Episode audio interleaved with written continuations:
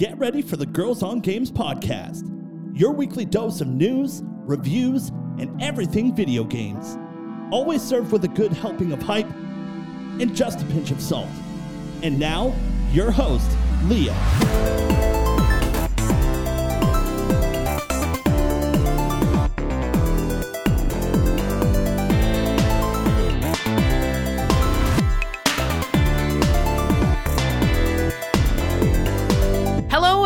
Welcome to another Girls on Games podcast. My name is Leah and I'm the host of this show. This week, we've got an extra special guest joining with us today. Host, critic, consultant, one of the many voices of reason in the video game community. I'm happy to welcome Gameonysus, aka Janet Garcia, to the show. Hey, Janet! Yo, what's up? Happy to be here. Oh, I'm so excited to have you on the show. Uh, this has been long overdue for me to reach out and ask you, but you know what life is like, right?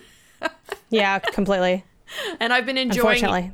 Yeah, totally. I've been enjoying hearing your voice over the years on the many different things that you do, written, uh, video, streaming, podcasting. So yeah, to get the chance to talk like this is just fantastic. Yeah, it should be pretty fun. Yeah. All right. The other voice on the panel here today is Catherine. How you doing, girl? I'm doing good. Yeah? Everything relaxed and mellow? Yeah, summer, summer's starting to feel, it feels like summer. It really does. Okay, let's get into some housekeeping before the crew check in. I want to remind you that if you enjoy this show, you can subscribe. We're available on Apple Podcasts, Google Podcasts, iHeartRadio, Spotify, and Podbean. If you'd like to get some G O G merch, you can do that by going to designbyhumans.com slash shop slash girls and games. Maybe you'd like to give us a tip, maybe buy us a coffee. You can go to our Ko-fi for that. That's ko-fi.com slash girls on games. And rem- remember, we've got that talk back in the iHeartRadio app. So go leave us a voice memo. You can do that by going to the Girls on Games page inside the iHeartRadio app, hitting that little microphone, and recording us a clip. You might be featured on the show, so go try Try that out. All right, I'm really excited to get to chat with Janet. So let's go. Janet, if you were to kind of give the spiel, like the elevator pitch of what it is you do, because you do so many things, what would you say? Um, I would struggle at first, as I often do, um, but I would say I am a game critic and content creator. Um, I do um, writing reviews and uh, other features on my own outlet, Pen to Pixels. I have my own Twitch channel, my own YouTube, um, kind of my own like role in the industry. But then I also um, work with Kind of Funny, so I do P S I Love You over there. I work with MinMax, and I do the Pillar podcast there. Um, and I also work with um, Lost and Colt on uh, their quarterly journal Lock On, which is like the most recent edition. Outside of that, I do also some consulting work, um, but that's... There's less details there because it's like usually very N D A'd. So, yep. um, yeah, and I do some hosting stuff whenever I can. So, yeah, anything related to criticism and making content, I try to get my hands on.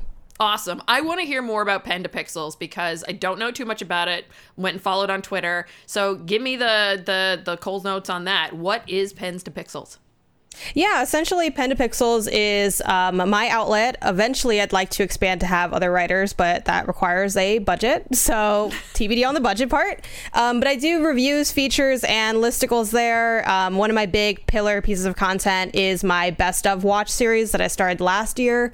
So I try to play pretty much everything that comes out that's notable in the conversation um, in every, like, three months, I think, I try to drop a new version of best games of whatever year. So uh, now that we're in twenty twenty-two, I'll have a new one coming out, I think, really soon, um, which is a little stressful because I'm like, oh, I still haven't finished all these games that I want to play. Um, but yeah, that's basically it. It has, you know, like I said, reviews, features, lists. Um, there's video components as well that I do on YouTube. And um, I'm really proud of the site. I really love the look of it as well. It was designed by my boyfriend, Isaiah, who does um, like software engineering and some level of design. So he like coded it completely, so it's like a unique C M S, um, which is interesting because I'm used to just doing stuff off of WordPress. But um, yeah, that's basically the general pitch of it. Um, really excited about doing more content on there, and I have a Twitter there as well, which is, like you said, you followed that. Um, but yeah, that's Pen to Pixels. Oh, it's great. Yeah, I'm on the website here now and just going through. I I. I agree. The layout's great to be able to read articles like that because we're so used to seeing stuff with so many, like, I mean, we're guilty of it, the sidebars and all that kind of stuff. And it really just opens up the page. So uh, kudos to your boyfriend for that, because yeah, it's fantastic. Um, yeah, I and I love the fact that you're writing your own stuff. Do you find that, especially with how many games are out there to play right now? And I know you talked about this a little bit on one of the one of the Kind of Funny podcasts the other day. You're doing really well with trying to finish so many games the year, but there's so much stuff out there that you want to get your hands on. Do you find it hard to like get that balance, like which ones you want to finish when you feel like you need to move on because you've got you need that you need to try that other hot thing?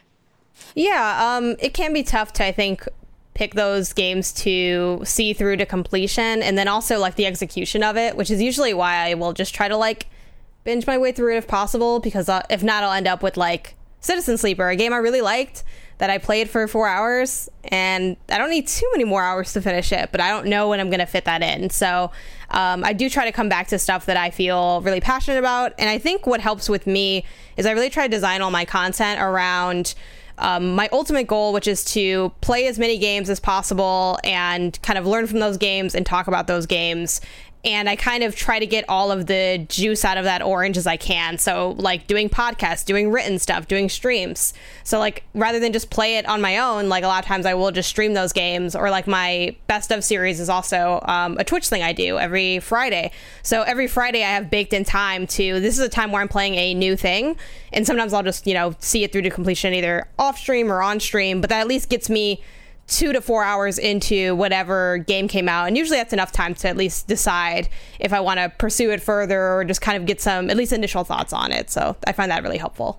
Yeah, cool. Because yeah, I know that's something we've battled with over the years. Catherine and I, when we kind of started with uh, our Girls on Games thing back mm-hmm. ten years ago, we were like trying to play everything, and not necessarily things that we liked, and we didn't often get through everything, but at least we felt like we had an idea. And now maybe it's because we're older, maybe it's because we have less time in our lives and we've reevaluated things, especially after the pandemic. We're like more leaning towards playing games we're interested in, while still having a very g- solid knowledge of what's going on in the industry.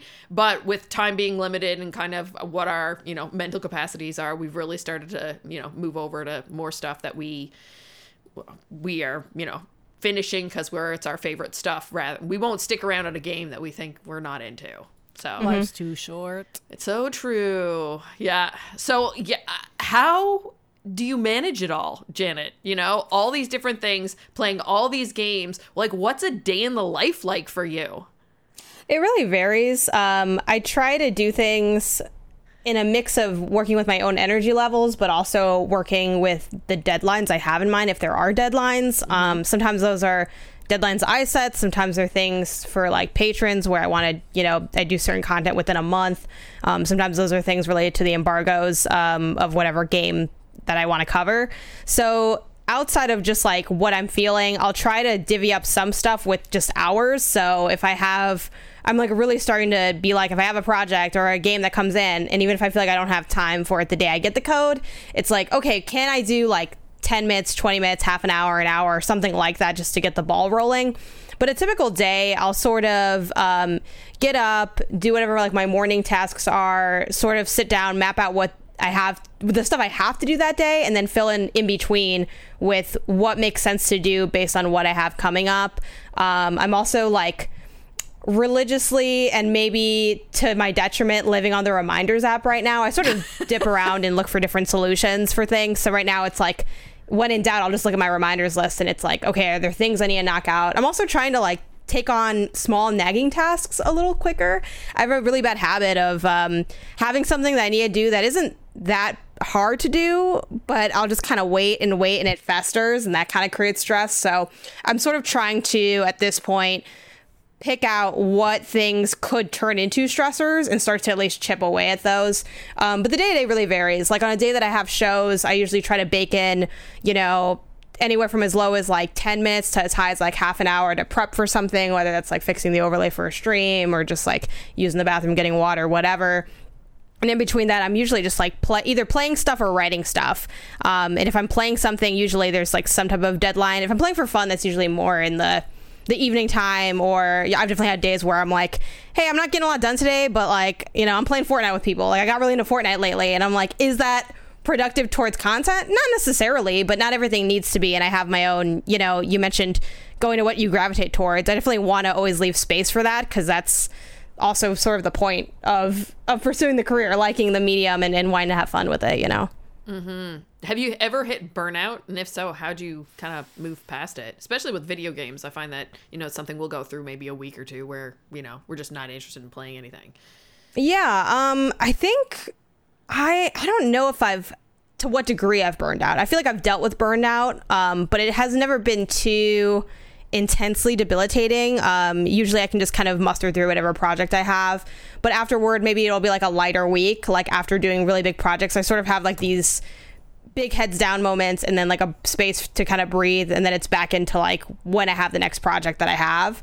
Um, but one thing I try to do at this point, since I'm like self-employed ultimately, and I'm like, there's literally no reason not to ever take time off. I mean, you don't make money when you're taking time off, so that's the one con. But I try to do at least a week off. My goal is one week off four times a year. I don't think I've quite hit that, but usually I'll try to do that. And I feel like that helps a lot. And that I do feel like when there's a little bit of a gap. So I'm like debating right now, like, do I take some time off now? Or do I, like, I have um, a vacation already set for like the first week of August. So it's like an awkward in between where I'm like, oh, I can have two really close or just one really long stretch. And ultimately I try to lean more on taking a break before I feel like I need it and kind of mm. baking that stuff in. Um, but usually since I, my stuff's project based, if I'm feeling like kind of it's too much, it's like, okay, let me finish what I'm doing and then end it there. Um, and then sometimes it's just cutting out work. Like I've definitely had games where I'm like, I want to review this, but I just don't, I don't have it in me to review it. Or, oh man, I'd love to do a video review, but look, it's due in like a day. Like, do I want to die to get this content out? And sometimes, sometimes I do, you know, sometimes I will like say, no, I'm going to crank it out and do it. But sometimes I'm like, you know, I don't, I don't need to do this. There's no reason to do this. And it's just not the right time for me in terms of where my energies are and, and making this content. Like, it just doesn't make sense. And then I try to take that and, like, you know, hopefully incorporate in the future where, okay, how can I, how could I have created um, a scenario where I could have done the project because I wanted to. Um, but I try when I can not to, to lean too heavily on forcing myself to make content that I literally don't need to make at the end of the day. So mm-hmm. that's kind of how I try to deal with it. No, cool. Yeah, because also the other thing that I've noticed, especially since following you online, is you seem to have a fairly solid work-life balance. You're actively running, uh, exercising. You're into roller skating, uh, which I would love to start. Question. You should. How close is it to rollerblading and ice skating? I do not know because I don't do either of those. Okay. Um, everyone says that it is harder than, than inline, but I feel like you'll be fine. I mean... I am pretty uncoordinated and I don't have a lot of like sporty skills, um, and I still was able to do it. Like, it was a little rough at the beginning, but I got decently far with like TikTok and YouTube mm-hmm. and then a few like anecdotal things from people. Um, and now I take lessons, so that the, the lessons obviously help a lot. But even without that, like you, you, you can, I think you can get to moving fairly easily if you're like, this is something I wanted put my time into. Um, but yeah, I, it's funny that you say that. Like, I don't think my work-life balance is good. I feel like it's not nearly that. Um, but I do try to like be mindful of how to make my life better. I don't think I'm like, you know, at, at goals yet. Um, though I think it's nice that, that people do see me that way or, or kind of look at the good things I do and want to, um, you know, replicate that because I think that's important. But yeah, part of like running and skating and doing those things, or even just like going outside for a walk, it's like, okay, how do I get ahead of this, the where problems could come up, or like just kind of reminding myself that I need to be doing those things and I need to treat those as important as my work. And the way I sort of rationalize it to my like type A self is part of me doing my work involves the rest. So I like, I'm a big like nap person. Like, I'll like lay down a lot of times and I'm like, look, I need to do this to like do my best work later. Like, it is still in service, like rest is still in service of your work mm-hmm. if you need to kind of like couch it that way, or if people find that helpful. Like, that's what's helped me kind of maintain those other things when it feels like, oh no, I need to cut it out so I have more time to work, but it's like that work's not going to be good because you're exhausted. Oh yeah, I totally understand that. And we've we've all kind of gotten into a bit of a fitness kick, especially like COVID, I think, did us all in, just sitting in chairs, being inside, you know, hating everything for a while. And then now mm-hmm. everybody's kind of just on a on a fitness kick and just getting out and doing things and realizing that taking care of you is just as important, because like the news and the game stuff and everything, that's going to be there. Yeah, but your body's going to hurt stuff coming out if you mm-hmm. don't, right? And that that just is part of it. So so yeah, and I feel like there's like so many opportunities now, like gamification of fitness, like, and how that's kind of come into things. Like, I'm addicted to my Apple Watch and closing my rings and everything. Um, and you know, we've had like the Pokemon Go app and all that kind of stuff. So there is the opportunity for us to try and get active while being fit. Did you, I think I remember too, did you do the, the Wii Fit, uh, with the ring? Ring Fit Adventure. Ring oh yeah, Fit Adventure. I love That's Ring what it Fit was Adventure. Called. Yeah, it's so hard. I every mm-hmm. year I've wanted to beat that game. That's gonna be like I'm gonna be so excited when I finally beat that game because I've been working on it since it came out.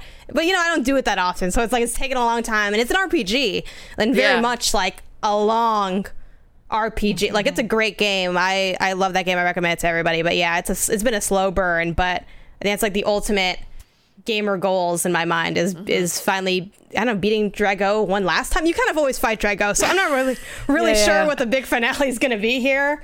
Um, but yeah, I'm very excited to to see that through eventually. Did did y'all hit up uh, Ring Fit Adventure at all? That's how I started my uh, fitness during the pandemic. Um, nice, because I was like I was starting from like bottom of the barrel, completely on the floor, um, and then. My spouse got a pull-up bar and he was like, you're gonna do a chin-up, a single chin-up, we're doing this. Um so I kind of like got into calisthenic and strength training, and I kind of like didn't go back to Ring Fit after. Um and I did do the chin-up. Right now I'm working on doing an actual pull-up, but like once gyms reopen, he dragged me there. He's like, here's some heavy things, pick them up, put them down, pick them up, put them down again. And that's what I that's what I've been doing. Um that's awesome. Yeah. yeah.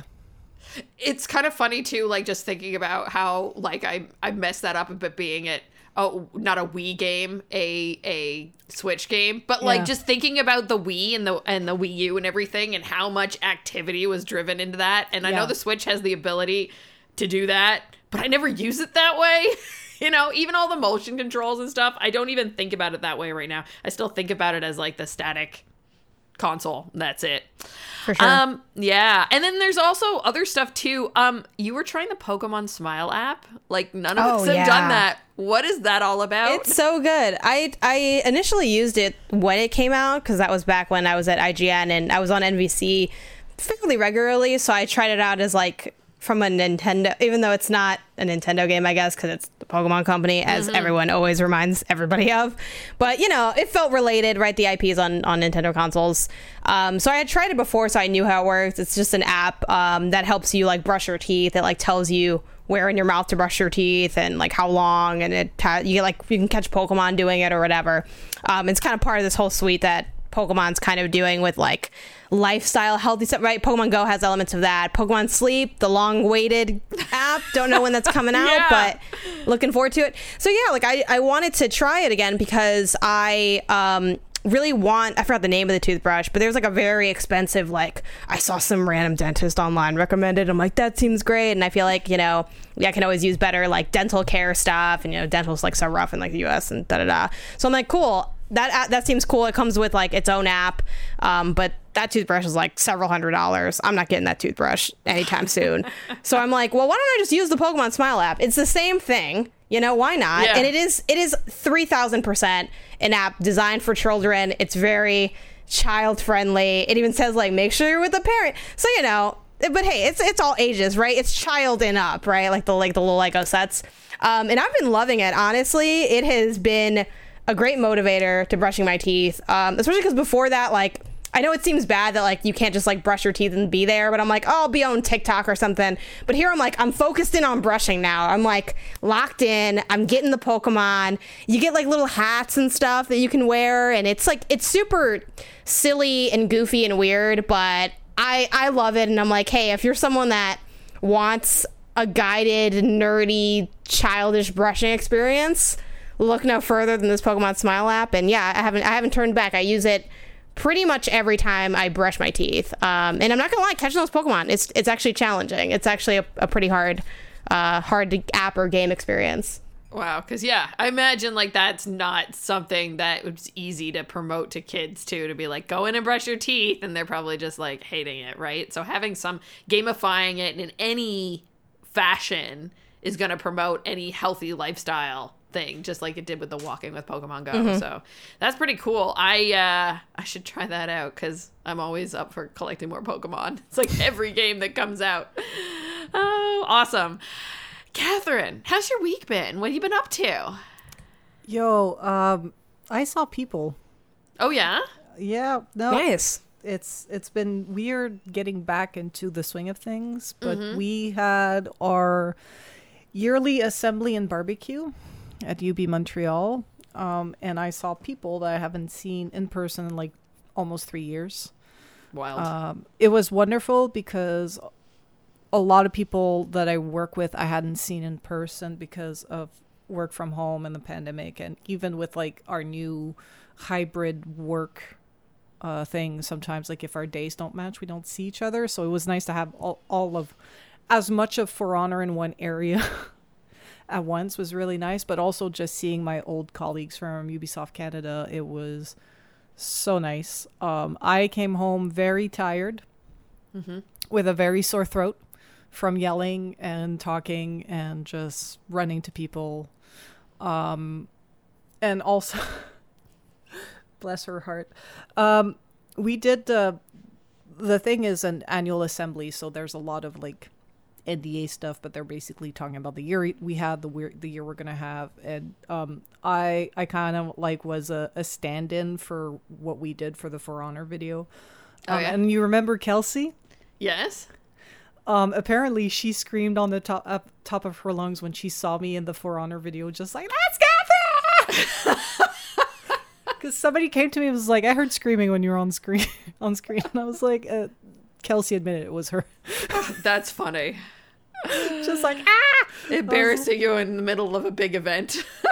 I was like, honestly, like, as soon as For Honor was on the screen, like, we were, like, we had, like, those blow-up things that you hit together, like they have at events. Oh, it's soccer games and stuff, those things, yeah, yeah, like the clappers. Yeah, yeah, the clappers. Like, as soon as For Honor was on the screen, like, we were loud. Like, yeah. People from Assassin's Creed were like, tap, tap, tap. People for Far Cry were like, tap, tap, tap. For Honor, we were like, wah! It's just like, people are like, who are these people? And why do they make a violent game, but they're so stupid? Um, we were like, yeah, we're quirky. That's who we are. And then on Sunday, I went to a small local uh, game dev meetup organized by uh, Masao. Nice. Uh, Mega Masao on Twitter. Um...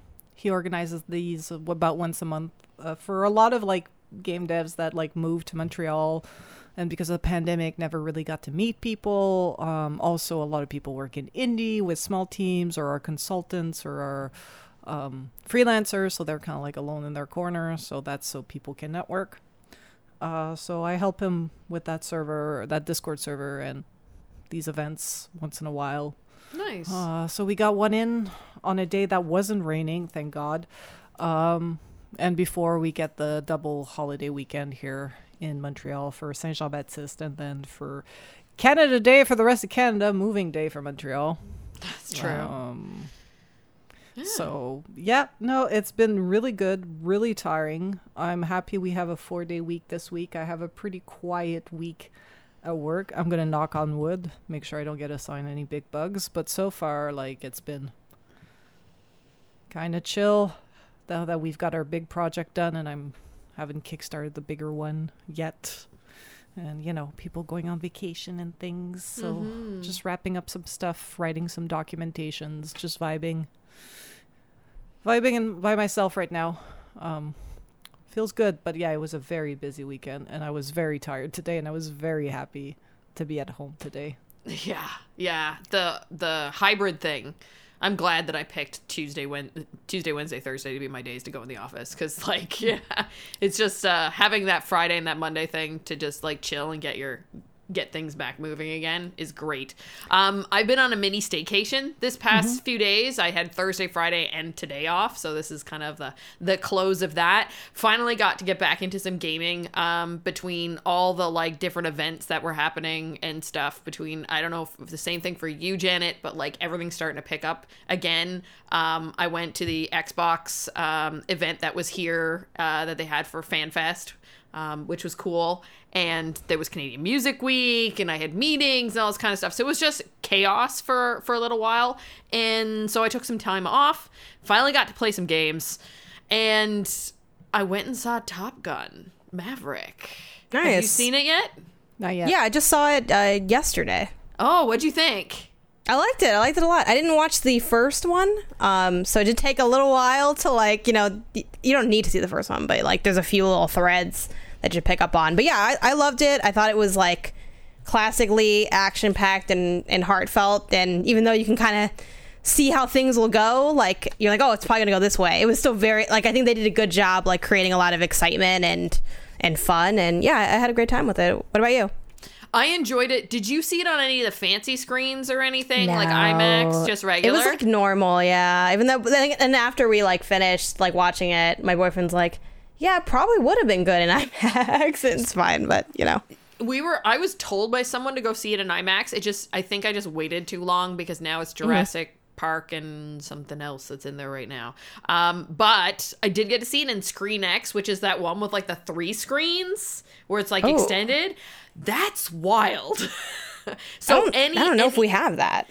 Any of the action scenes or flying scenes, anything that was intimate personal conversations was kind of just relegated to the main screen. But anytime it like opened up and they were flying and whatever and action and big moments, it was on all three. And it's an experience because, like, you're used to the theater being kind of dark. With three screens going and all those, like, you know, in the sky flying, it was bright as day in there.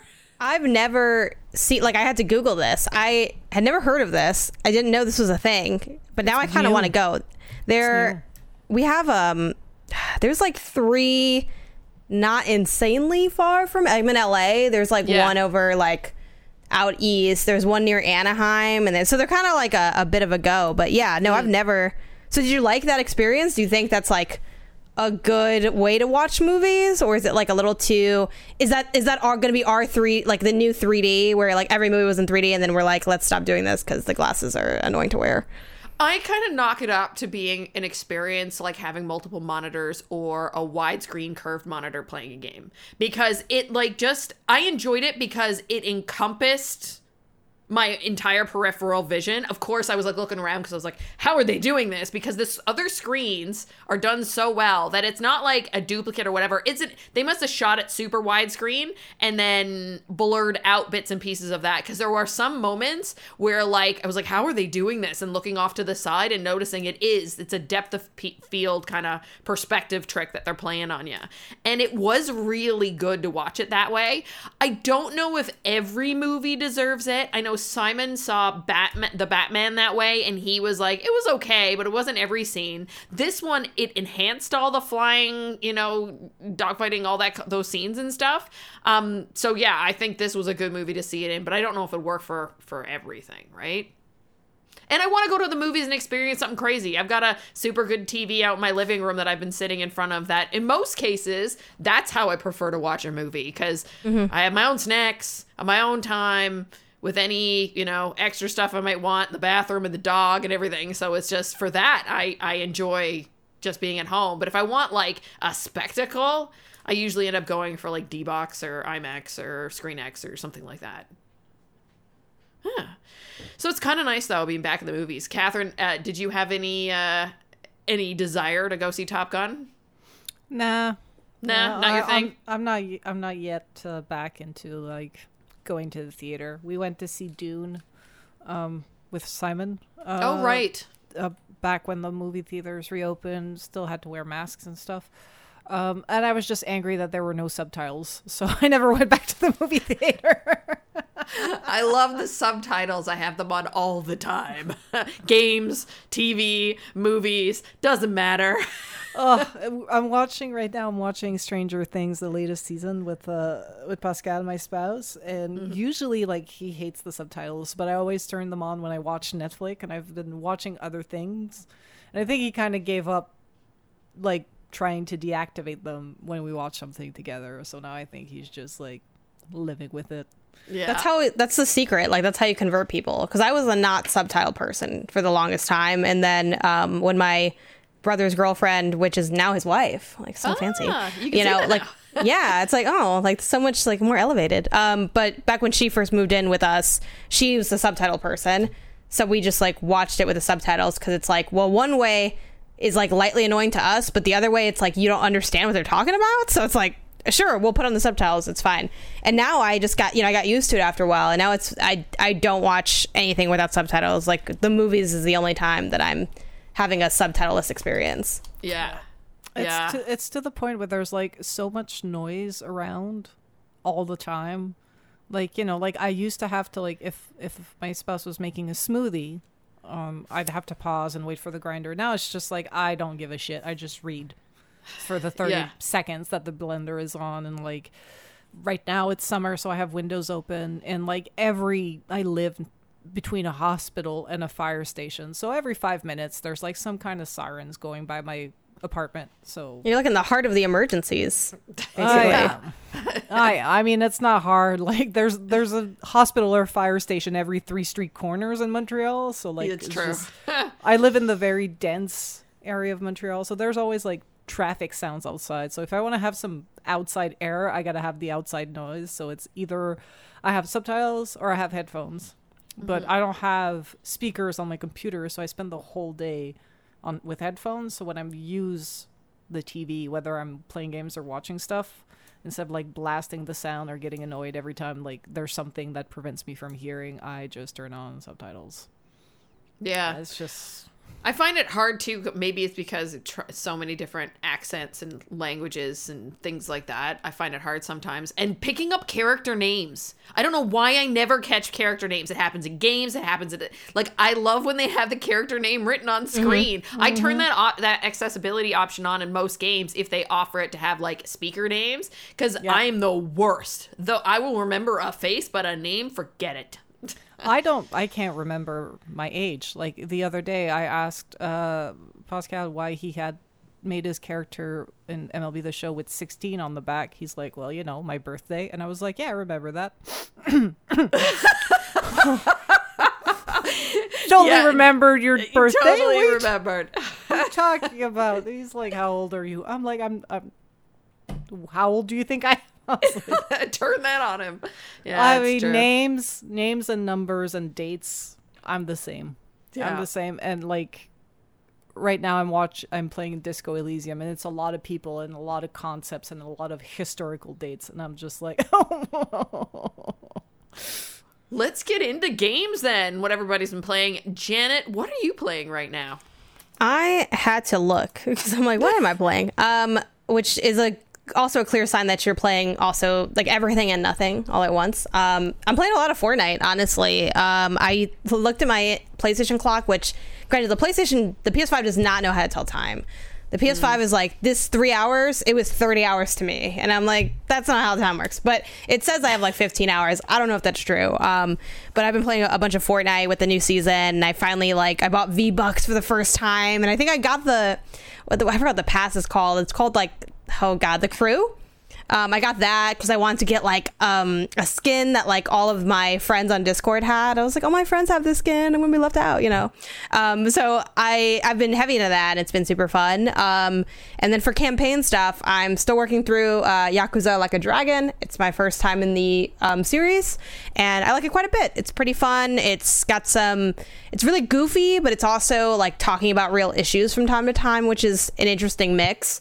Um and I think it has like a lot of like cool things to do in terms of the mini games. Like I unlocked the um kind of school one they have, and it's like real questions, and like they don't prep you for it. They're just like, why is it called the marathon? What, like, what's based on what battle? What's the name of the battle? I'm like, I don't know, I just pick a letter and then we see what happens. Um so that's been super fun. And then I started Neon White as well, and I really like the action of that game a lot, so I hope to see it through. Um but it's taken longer than I'd like because I am really into it, so I want to like beat all my friends. I'm playing on Switch. And it has your friend's stats on there. Yeah. And I'm like obsessed with like trying to beat the ones I feel like I can beat. Like obviously I'm sure I'm gonna run into people that are like pro level speed running the game or whatever. But yeah, those are sort of the the three I currently have, um, mainly in rotation. We'll see when the other ones creep back in there. But yeah, that's what I'm playing right now. It sounds like the mechanics of that game got you, because it really feels like that game is supposed to be teaching oh, you to yeah. speed run, essentially. Yeah, yeah. It's so fun, and like, you know, I'm definitely not like a speedrunner by trade in any way. Like, that's just not how I play, but it's just, it's got such a, a zip to it, but, and I'm not like, a, uh, I don't get nauseous playing games, so I can't comment on like how it is for people that tend to get nauseous, but I will say it, even though it's a fast game, it's not like insanely fast all the time. Like, I think it's a lot slower in its movement than Ghost Runner is, which is, or at least it like plays with speed a little bit more, which is nice because Ghost Runner was also fun, but quite a lot um in just like how zippy it was. But yeah, Neon White, the from the first level, I'm like, I want to do this again and again and again. I love those quick like thirty second one minute experiences, because you can just you can fail and keep trying, and it it's so easy to not get frustrated because of how it's constructed, and it, I think it's just super fun. And performance on Switch is pretty good.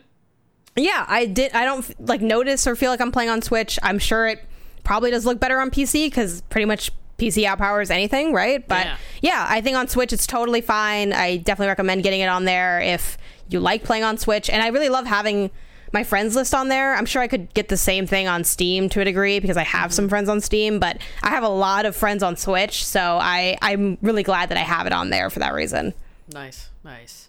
Um, I saw, too, that you were doing a bit of a styling overhaul of your P S five. Yeah, the P S five so, makeover. Yeah, so... You did the covers and you changed your controller. You went for the pink color. Mm-hmm. And then you did the hard drive. Now, you put in the inter- a new internal hard drive. Was that mm-hmm. it? Yep. What was that process like? Was it easy? It was easy, but you really, really, really need to make sure that you have the Phillips, like... What, it's not one inch because the one inch would be huge, but like the one, like Google, like what which screwdriver you need to make sure you have the right size. They're very, very tiny. And I thought I had, like, we have a lot of tools in my apartment, so I did not even think to check that. I like that I had what I needed, um, but when it came to taking off that final screw, like it was just too small, and it um, God, what's the word for it? Um, is it slant? I don't know, I forgot what the word for it is, but Stripped? When you can, um, yes, you can strip it very easily. Oh, okay. And I was, I did start stripping it a little bit, um, which is why like I'm like I'm gonna stop, go to Home Depot, whatever. Um, but after, other than that issue, so as long as you make sure you have the right size screwdriver, it's very simple.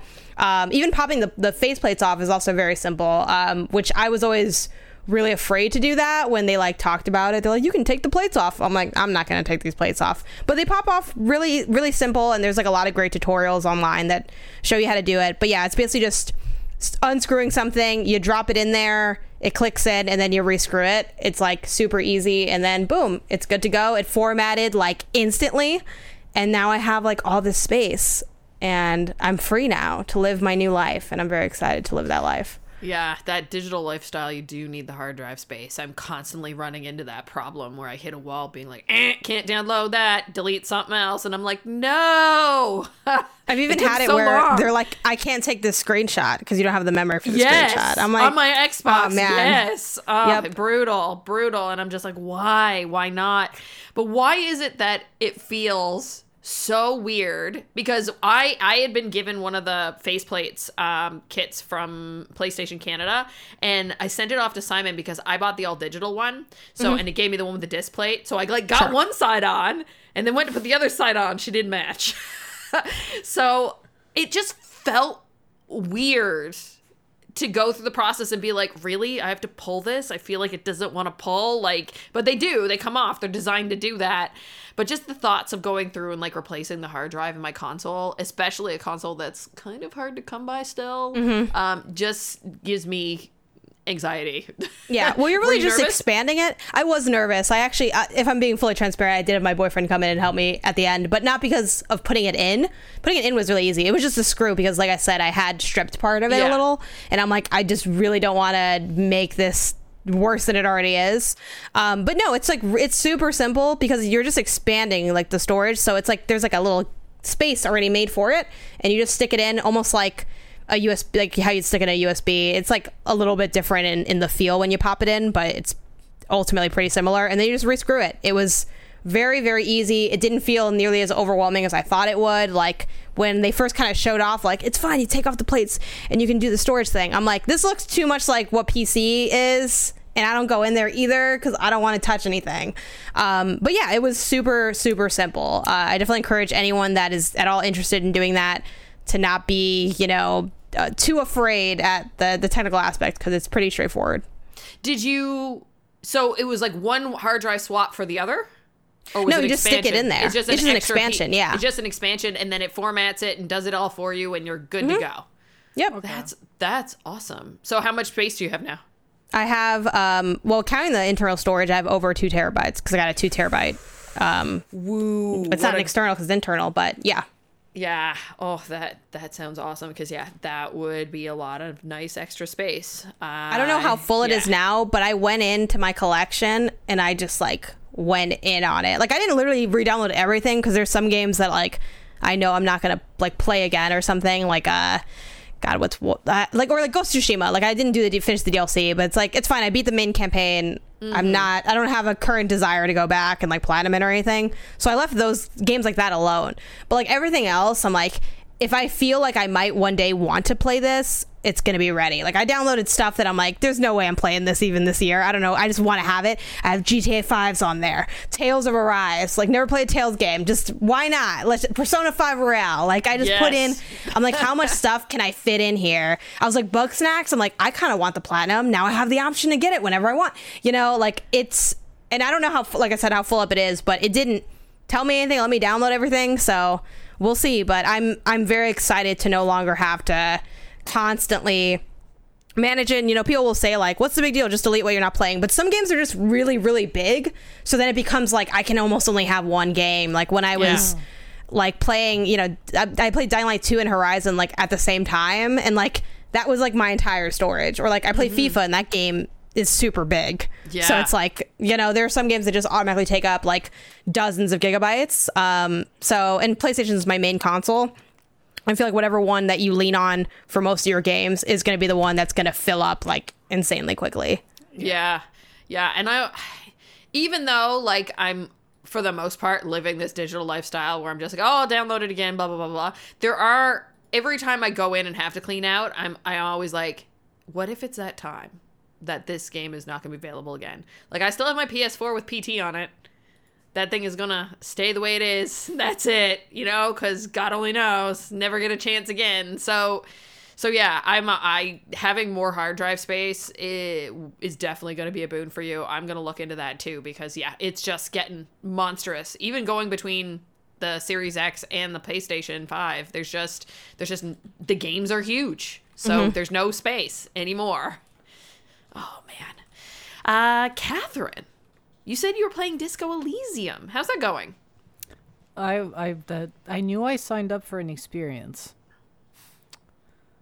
Um, but yeah, Mom, come pick me up. I'm not having fun anymore. Uh, no, it's it's a really good game, but it's like some of the conversations, like, you end up getting roped into political conversations and, like, about, like, supremacist race te- theories and um, economic and sociopolitic stuff, and you kind of, like, have to pick sides and things like that, or you can decide to not pick a side and just be like, whoa, what the fuck? Um, and that, like, taints the rest of the inv- investigation, and you can descend into, like, madness and whatnot. Like, I had a long-ass conversation with a supremacist to only at the end be like, all right, so you're saying, like, you're part of this race. Yes.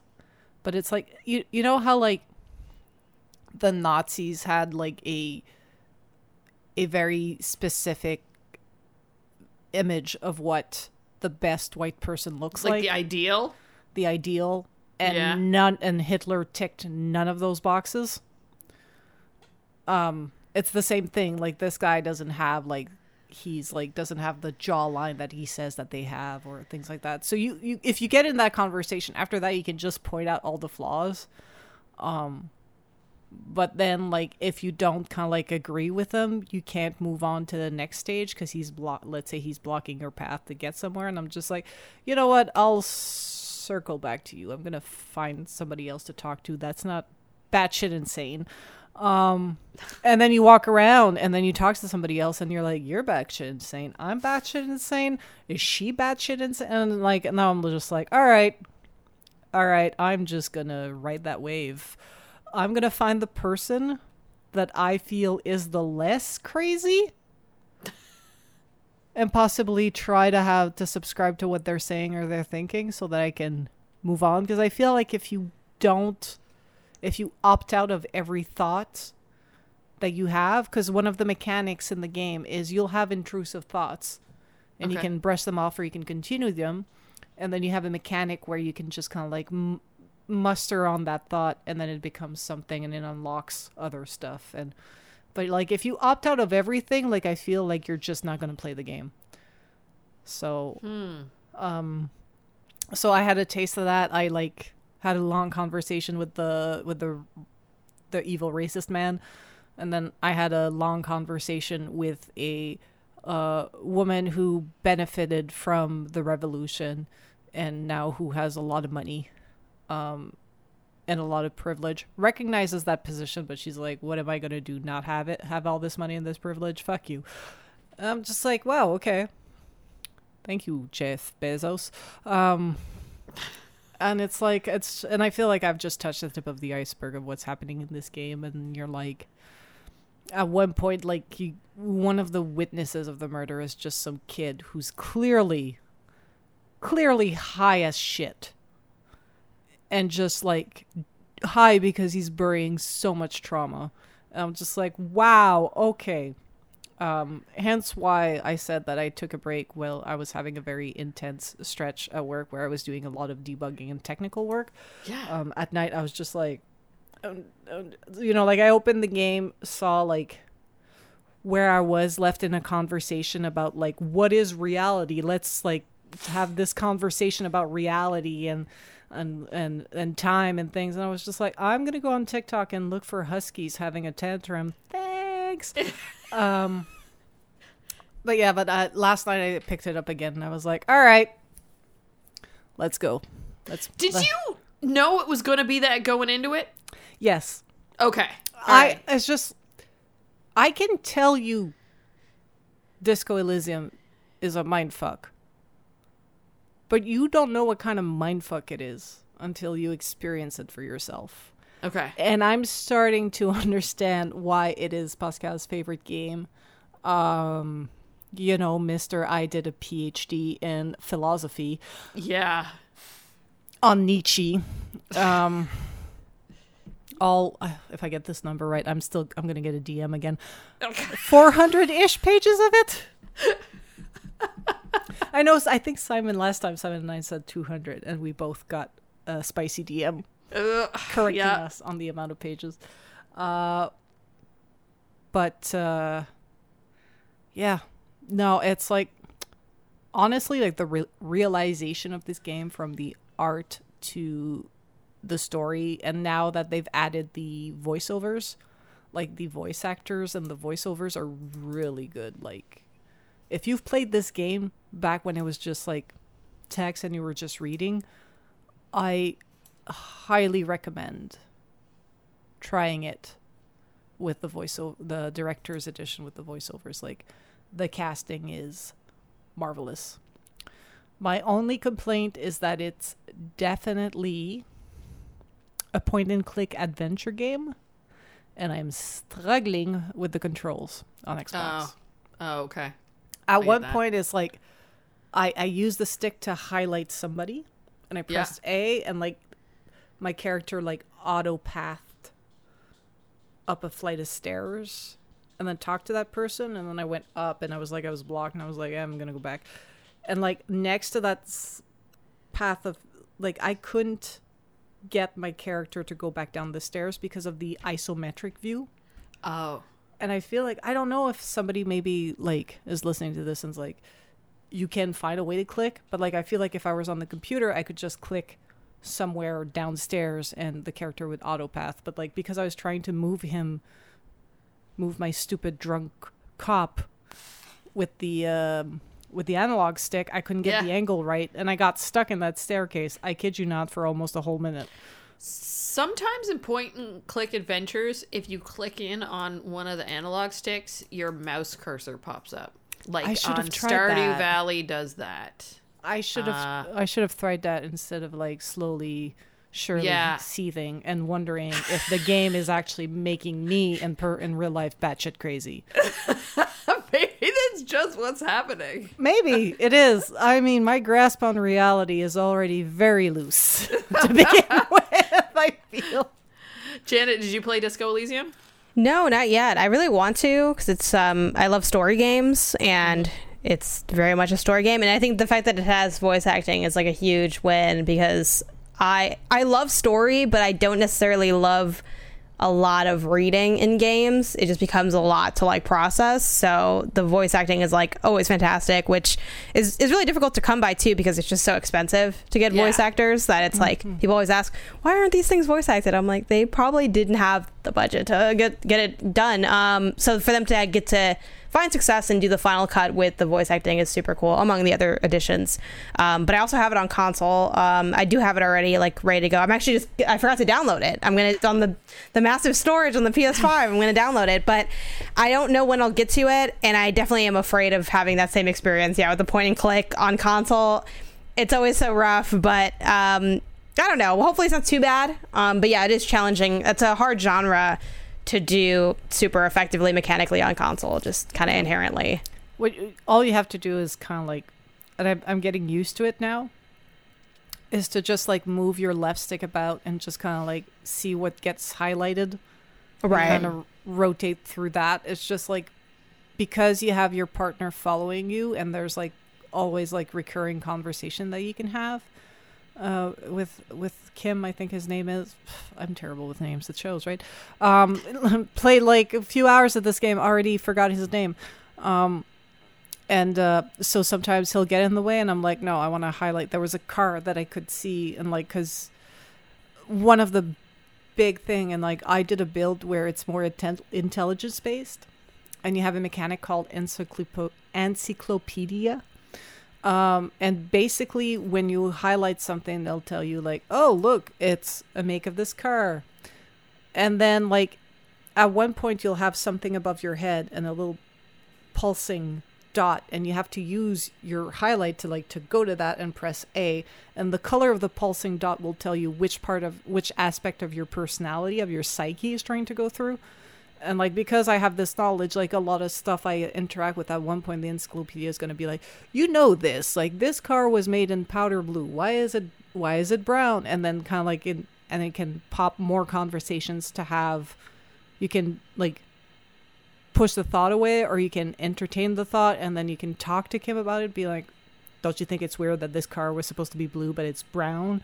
And then you find out that it's the car of this character that like, is part of like whatever political uh, unrest is happening in the city, and blah, blah, blah. And it's just like, it unlocks so many things. So like, you want to highlight and see the secrets because like you're investigating. Mm-hmm. So uh, it's just, you just end up just kind of like cycling through things just, just to get all the information. So mm. it's not a terrible experience. Like, it's not unplayable. Right. It's just like, I had to remind myself that this is not like your classic R P G where I would go around and just kind of like, you know, walk in every corner. Just like in Final Fantasy, like you see an, an empty hallway, you have to walk to the end to see if like a a hidden like Phoenix Down was there or something. Um, you just kind of like, you can sit more or less in the middle of your screen and just kind of like cycle through what's around you instead of really like pathing everywhere. The pathing is what's hard. Mm-hmm. Um, and you yeah. coming from a U X background too, I bet you look at that and you're just like, this is frustrating. It is. There, they made some interesting U I choices that I'm not sure works, but it works for them. Yeah. And like everything in games, you kind of get used to a certain amount of bullshit in U I and U X, because a lot of U I and U X is an afterthought, but also because consoles are hard. Yeah. Um, when you do a multi-platform game, it is so freaking hard. So, and I realized this was a P C first game, mm. and the U I feels P C first. Right. But not in a way that's like trying to port a to like a a dual screen like the D S games Oh yeah. Okay. Like I know like this would be like a, a fucking shit show, but it's just like you you can tell when a game's a P C game first or a console game first. Uh, mm-hmm. You do this long enough or you play games long enough, you realize that like, oh yeah, we were the this'll get ported to console if we have time. Like very few very few smaller games have that thought of going in knowing that they will be everywhere. Mm-hmm. So you just kind of like make those decisions. Yeah. Because I know that one of the best games that went from P C, which fantastic controls, to console with fantastic controls was Diablo three. So that's why I'm pretty excited about Diablo four, because I remember that being yeah. so good. Like, I was surprised. I was like, wow, I actually like playing this with a controller better. Um, well, yeah. Again. Big si- game, too, though. Size of team. Exactly. Fucking matters. Yes. And I think, if I remember correctly, Activision Blizzard, like, Blizzard's mostly known for P C game, but I feel yeah. like probably the Activision side, like with Call of Duty and whatnot, they they had to know-how mm-hmm. for consoles and working with a controller.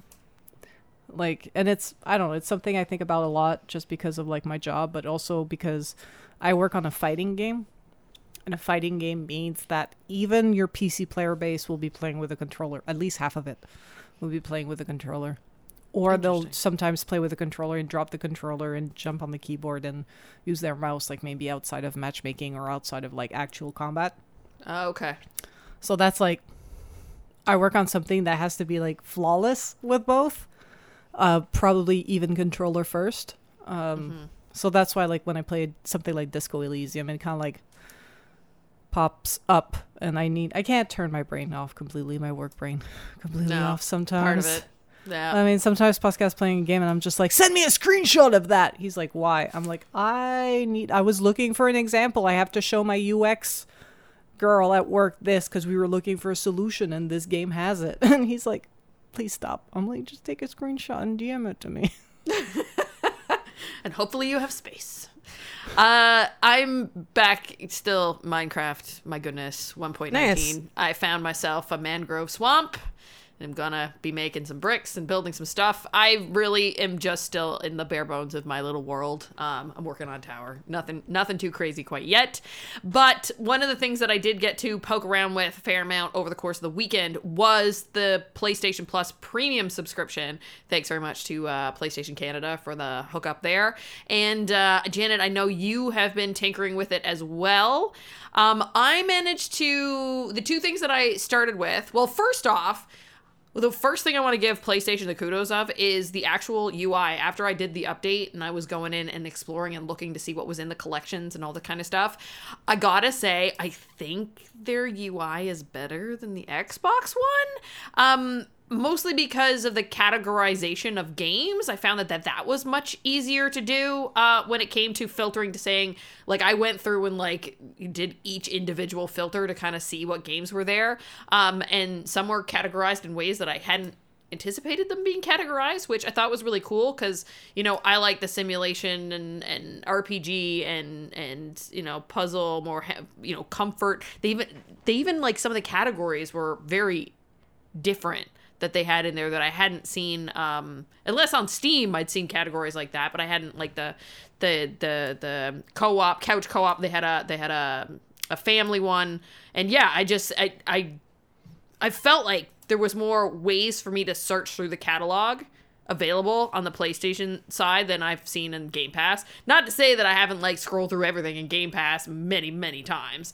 But yeah, I did think that that was helpful. And then how, when you're presented with a screen too, you have each of the options. I'd be curious to see what that looks like depending on the different level of PlayStation Plus subscription you have, because obviously it's not the same thing for everybody. But with everything, all the bells and whistles, it was really, really um, easy to navigate, easy to look through and explore. And I just went through category by category, what was in each collection, what was in the time demos, all that kind of stuff. And uh, I ended up downloading uh, Witchwood, which I had not played before. I know last time Naomi was on the show, she was raving about that game, so I wanted to give that a try.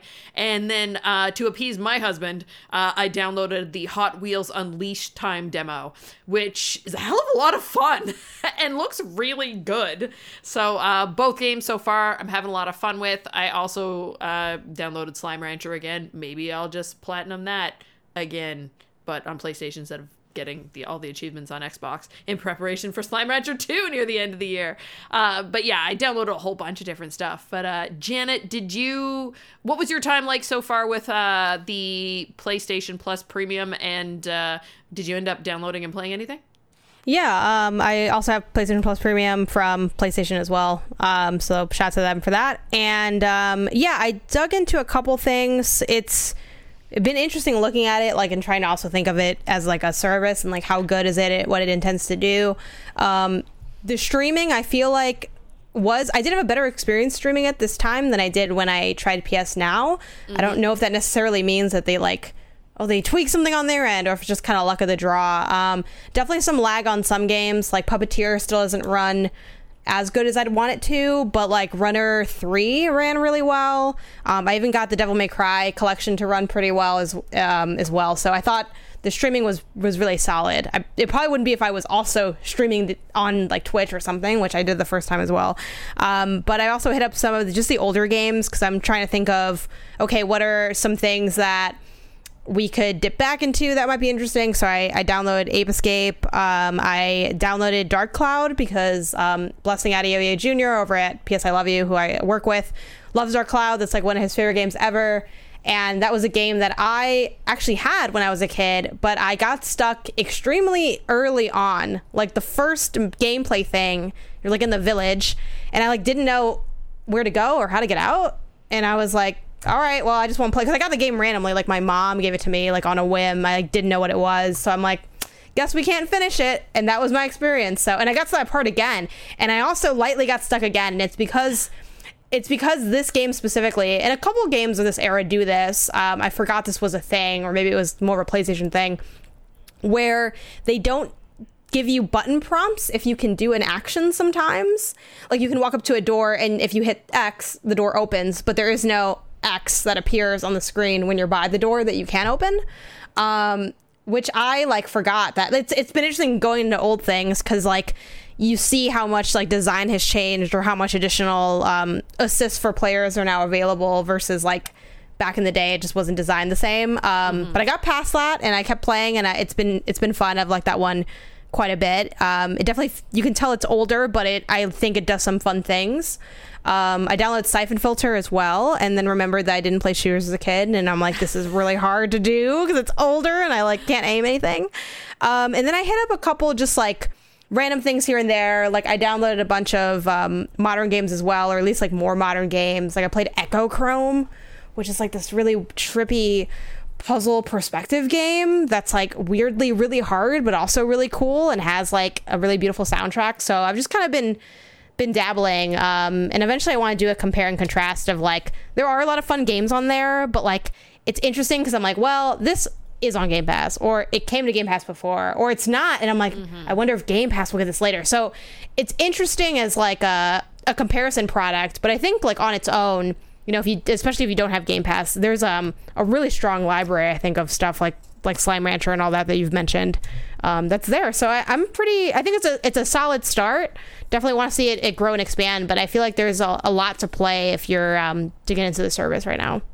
Yeah, and I think that comparison uh, will be helpful, because I know like there's lots of games. The question is, are there games that I'm interested in? And if I had to put mm-hmm. both of them next to each other, which has the most games that I'm, my style of gaming? And that's going to be different for everybody, right? Right.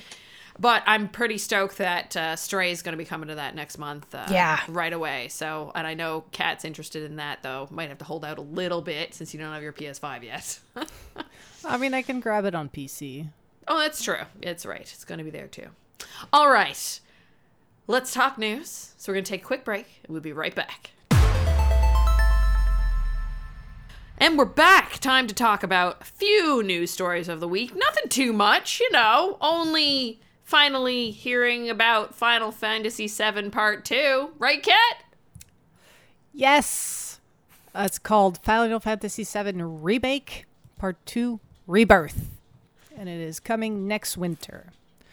Um, if y'all don't want to get spoiled on the story, stop here, um, because from what I can tell from the trailer, we get to the part where Cloud has a bit of a flashback, and we meet Zack, and we meet Sephiroth before he becomes like the one-winged angel, and he's just like chilling with Cloud and Zack. Um, and I'm not sure where, because I know the first stops is just the big part in within Midgar. And I this one will start with that flashback, or it'll be, but I don't know where where it's gonna stop. Mm. Honestly, um, it feels like Disc two-ish for everybody else like me that played on P S one. Um, but yeah, that was revealed like last week. Like I, I feel like it was revealed on June sixteenth. I feel like yeah. it missed all the conferences, and they were just yeah. like, "Oh yeah, Final Fantasy seven Remake uh, Rebirth coming they next had, winter."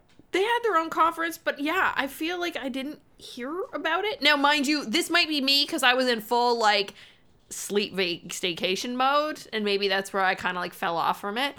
Janet, did you guys end up covering this for uh, for P S I Love You? Yeah. Oh, yeah, we did.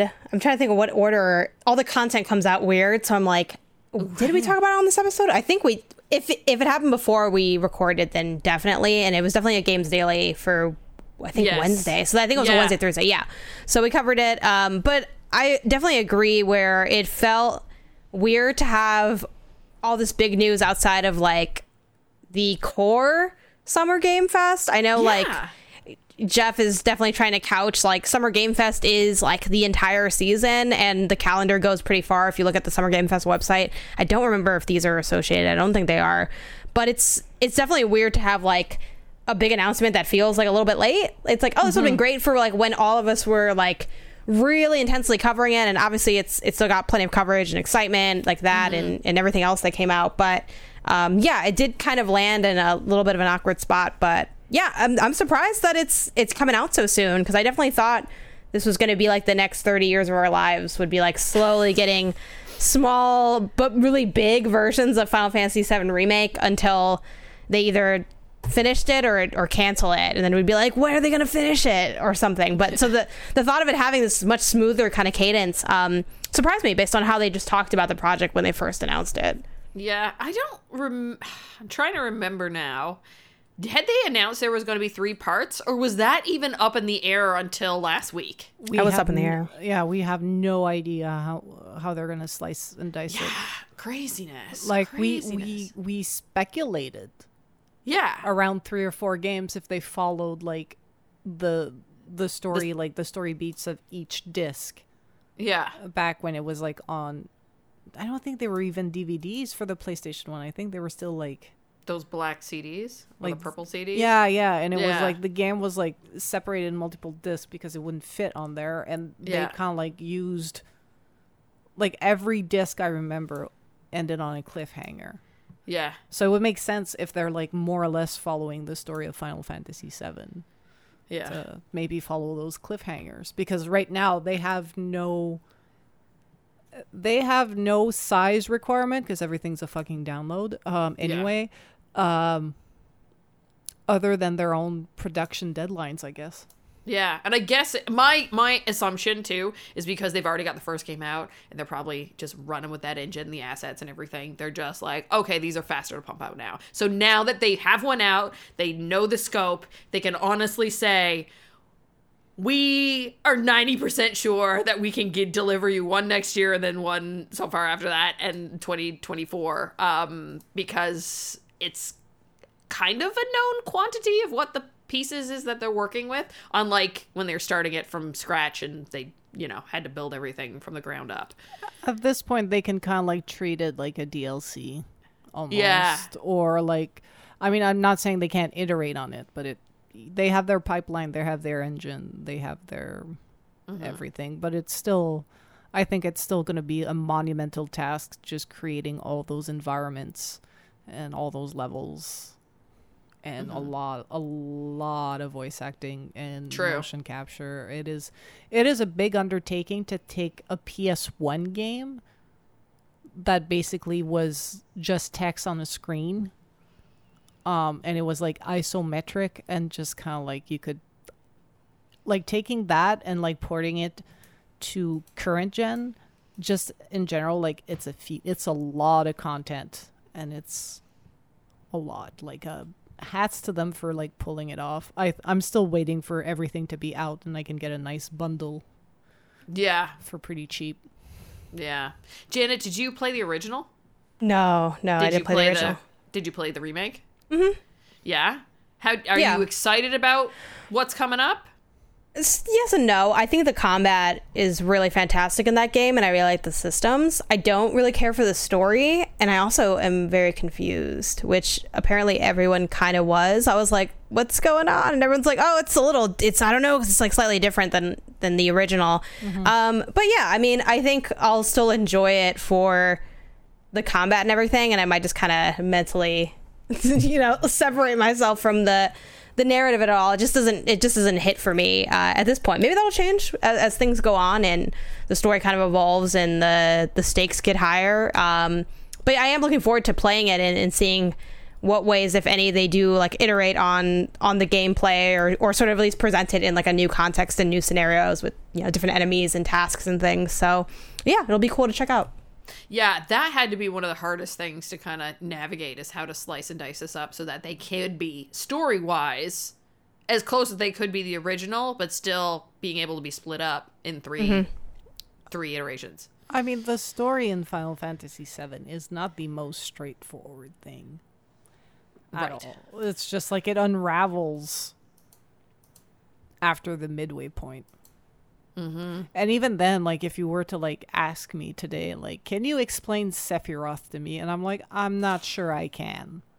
Because at it's one point... It's definitely a YouTube game, you know? It's yeah. like, yeah, it's what like, happened here? I feel like Final Fantasy seven was made by people that watched and enjoyed Neon Genesis Evangelion way too fucking much. The last two episodes in that are just, like, a mindfuck. I, I feel like, I feel like Final...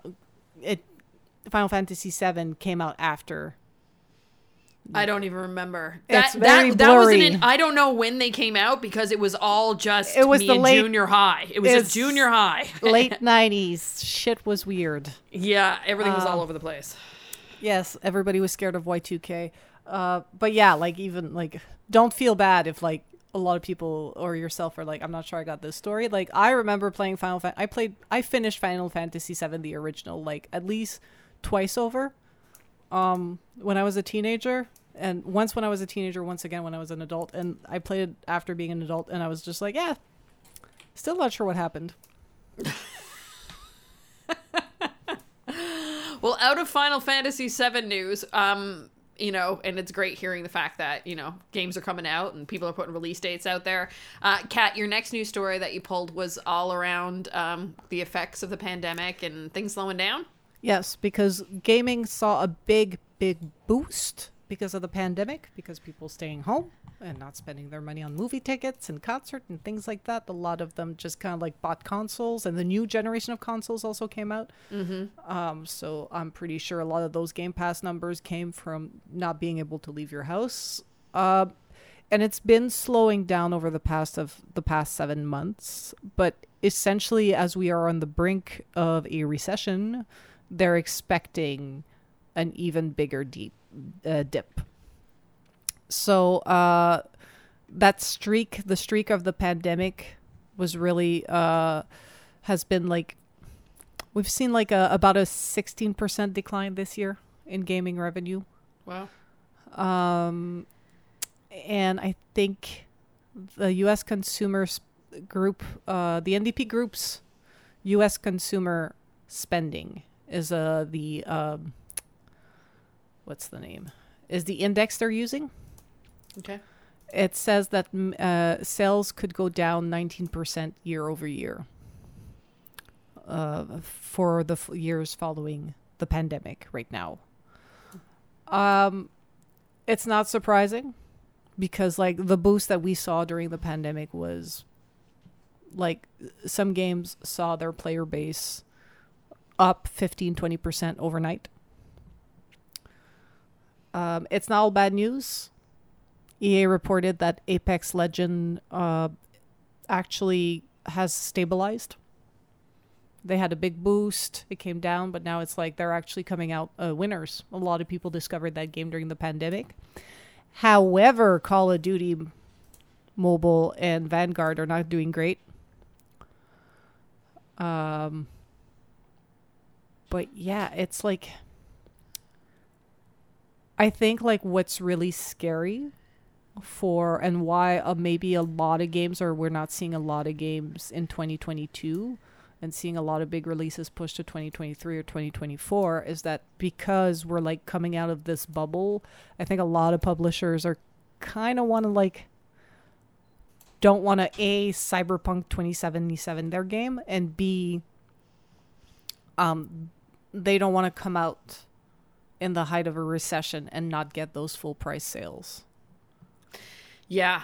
Uh, this... These kinds of stories is why I really appreci- appreciate games industry dot biz and what they do, because oftentimes we're just talking about, you know, the sales and the reviews and, and, and the mechanics and that kind of stuff. And this business side is what I nerd out over. Mm-hmm. And the fact that you're seeing, there's no way that they couldn't like have a, a a dip, how big of that dip is going to be, but there's no way, because it was record breaking, and now yeah. everybody has so many other things that they can be doing and want to be doing, because we've been deprived for so long that of course, you know, people are are going to be spending less time playing games, and there's not no consoles are getting a little bit more readily available now, that especially the the current gen, but like that was so hard to come by, and people just want to be out and about and doing things, and you know, going to the movies instead of renting one on your console or doing something like that that you we had done for two and a half years. So I think this is fascinating, and also too, I like reading this in context with what I do in, in mm-hmm. media and radio, and seeing what's happening in my numbers and how things, because it's all people's time that we're talking about, right? Yeah. And how they're choosing to spend their time, and, and you know, it's you're we're definitely seeing a change. Like in some places, like sports and stuff, the pandemic was super hard, but like news and talk radio, super good until everybody became uh, uh, apathetic to it all, right? So it's really interesting to see how everything is starting to pan out and what to expect, and to be under like to be respectful of the fact that making games is hard, everybody had to switch up what they did, and the fact that we're seeing all these delays and stuff is is going to be expected, and we're getting forewarning from from articles like this, but also like because of what's happening labor wise that too, like, yes, because like we had to adapt to work from home and things like that, but now like you have companies that have that thing down pat, like the companies who are still insisting on us being there, whether it's gaming or other, like Tesla. Yeah, people are bleeding talent, so there's that problem as well. Um there's a reason why there's a big move to union for unions in the video game industry and everything. Um so there's that, but there's also the fact that I think the long term for the health of gaming, and I know some people disagree with that, Um, is going to be things like PlayStation Plus and Game Pass, because it's a guaranteed revenue. Yeah. Mm-hmm. Um, especially for indie games, it's a great way for them to get that money to get published on a platform real quick. Mm-hmm. And to have, and that means that you get featured. You know, Game Pass, they announce the games that they add every uh, every month and things like that. Um, And it's like Xbox is running a lot of their gaming business at a loss-ish, just so they could get content on Game Pass, right? Mm-hmm. So I think like if you're on your own on, on the side, if you're looking at like the E As and the Squares and the Embracer groups and the Ubisoft of this world, they're going to negotiate, they're going to maybe review their release calendar based on what they can put out, but also what type of game is it? A free to play versus is it a triple A premium thing? And like, do we want to wait till we have more space for it when people could afford it, or do we like instead maybe negotiate this deal for it to be like a, a day pass, a Game Pass day one sort of thing, and then we get like this nice check there and we get a guaranteed player base, mm. um, and things like that. And it's, I think the business, the future of video games and of business, like right now they just kind of like rode that bubble, but now post pandemic, they're going to have to rethink their business, not just because of like, well, because the world changed. Yeah. I like what you, that idea that you brought up that I hadn't, like it hadn't dawned on me before of that being another factor if, if going into should we release a game on such and such a date would be, can people afford it if they're in a recession? And now it might for individual, like one-off games for some companies, but I can imagine someone like E A going and looking at it and they're like, well, are the people that are player base going to be able to afford getting both these games? Are we cannibalizing a game by putting it out at the same time as something else, and they have to split their time? Not that E A hasn't done that before. No. But could a recession, the idea of that a recession is coming, affect when they decide to release a game? I, I think, I think so. I think because it means like you're, you have to think about your, your studio's overhead, mm-hmm. your studio's revenue. Sometimes putting out a game, you have to to get some revenue in. Mm-hmm. However, if you have a lot of passive revenue, like an E A, you have your live games that give you passive revenue. Ubisoft, you have your live games that give you passive revenue. Like I work on, well, I know like that For Honor and Rainbow Six are like guaranteed money every month. So if you're like working on, let's say, um, on releasing like the next Assassin's Creed, or if you're E A, like you, you release your sports games also like quarterly. Like, so if you're working on the next um, Dragon Age and you whip around at twenty twenty-three and like gas is still fucking expensive. Um, people are refusing to commute because it, they can't afford it and things like that, or they're making choice, like changing their life choices because they have to pick between like playing a game and possibly getting food. Maybe you're like, heh, maybe we can eat that loss for now and release later when we have a better window. Or like you've had games that when Elden Ring came out, they're like, where did all our players go? There's also that factor. Because, like, I, I saw it, like, for a lot of games. Like, everybody was complaining that their live game was down. And it didn't matter if you were, like, Call of Duty, R six, um, Overwatch, For Honor, Fortnite. Everybody was like, where did half our player base go on the day Elden Ring came out? Sometimes you have those phenomenons that will affect your business. But, yeah. I mean, if, you, if you're a, a E A or Ubisoft and you have a large catalog... And you have your Ubisoft Plus and E A Play that guarantees you also a passive revenue, and you have a large catalog that means that people buy your old games. Back catalog games is very important as well. Mm-hmm. So I think it's going to rethink a lot of like the kind of releases we see in the next two to three years. Um, just in, just in general. And I mean, I'm sorry, like this is kind of funny, but it's like we all saw it coming with the crypto market crashing right now. Mm-hmm. At least we won't get flooded with shitty crypto and N F T games. Yeah. And I, the recruiters can get out of my fucking D Ms on LinkedIn. And, the, and they can get out of my email inbox about, like, play this cryptocurrency game. And I'm like, hell no. Pass. We're looking for an experienced U I artist for a play-to-earn game. And I'm like, no, thanks. Absolutely not. Janet, do you have any thoughts or, or uh, closing on this story, closing comments?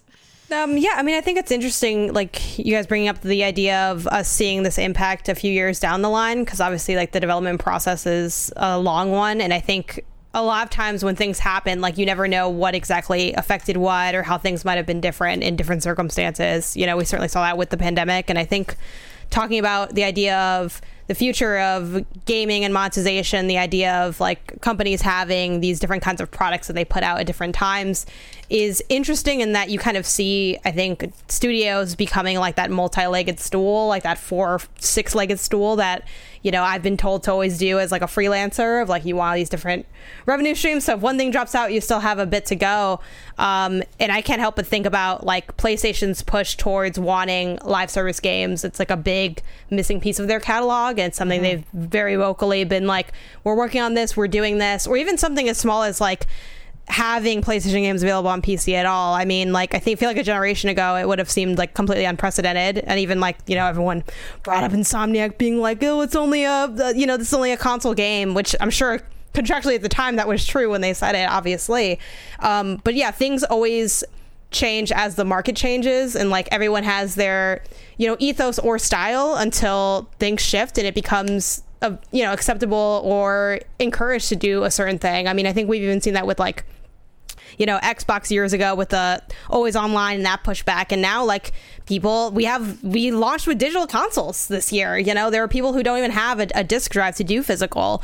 Um, so, yeah, it'll be interesting to see how things evolve. And then, you know, will there be a pushback from that? Will at one point the big angle be not having, you know, those live service games and going back to a more, you know, single player narrative experience? Um, but ultimately, like, I think it's good to have a little bit of everything because, you know, like we've talked about, different players are attracted to different things. Like, we all come to gaming for different reasons. We all have different favorite games among the three of us, despite all having kind of uh, a common knowledge base and like even probably plenty of overlap in taste. So you really want to have something for everyone on on your platform or from your company. So hopefully those projects that come out um, end up being good ones, and they're exciting, even if they're, you know, not, not, things are not always created in ideal circumstances, but they can still be really cool and good products and and create innovation. So, uh, you know, hopefully we see that even as the economy may or may not crash from underneath us. So there you go.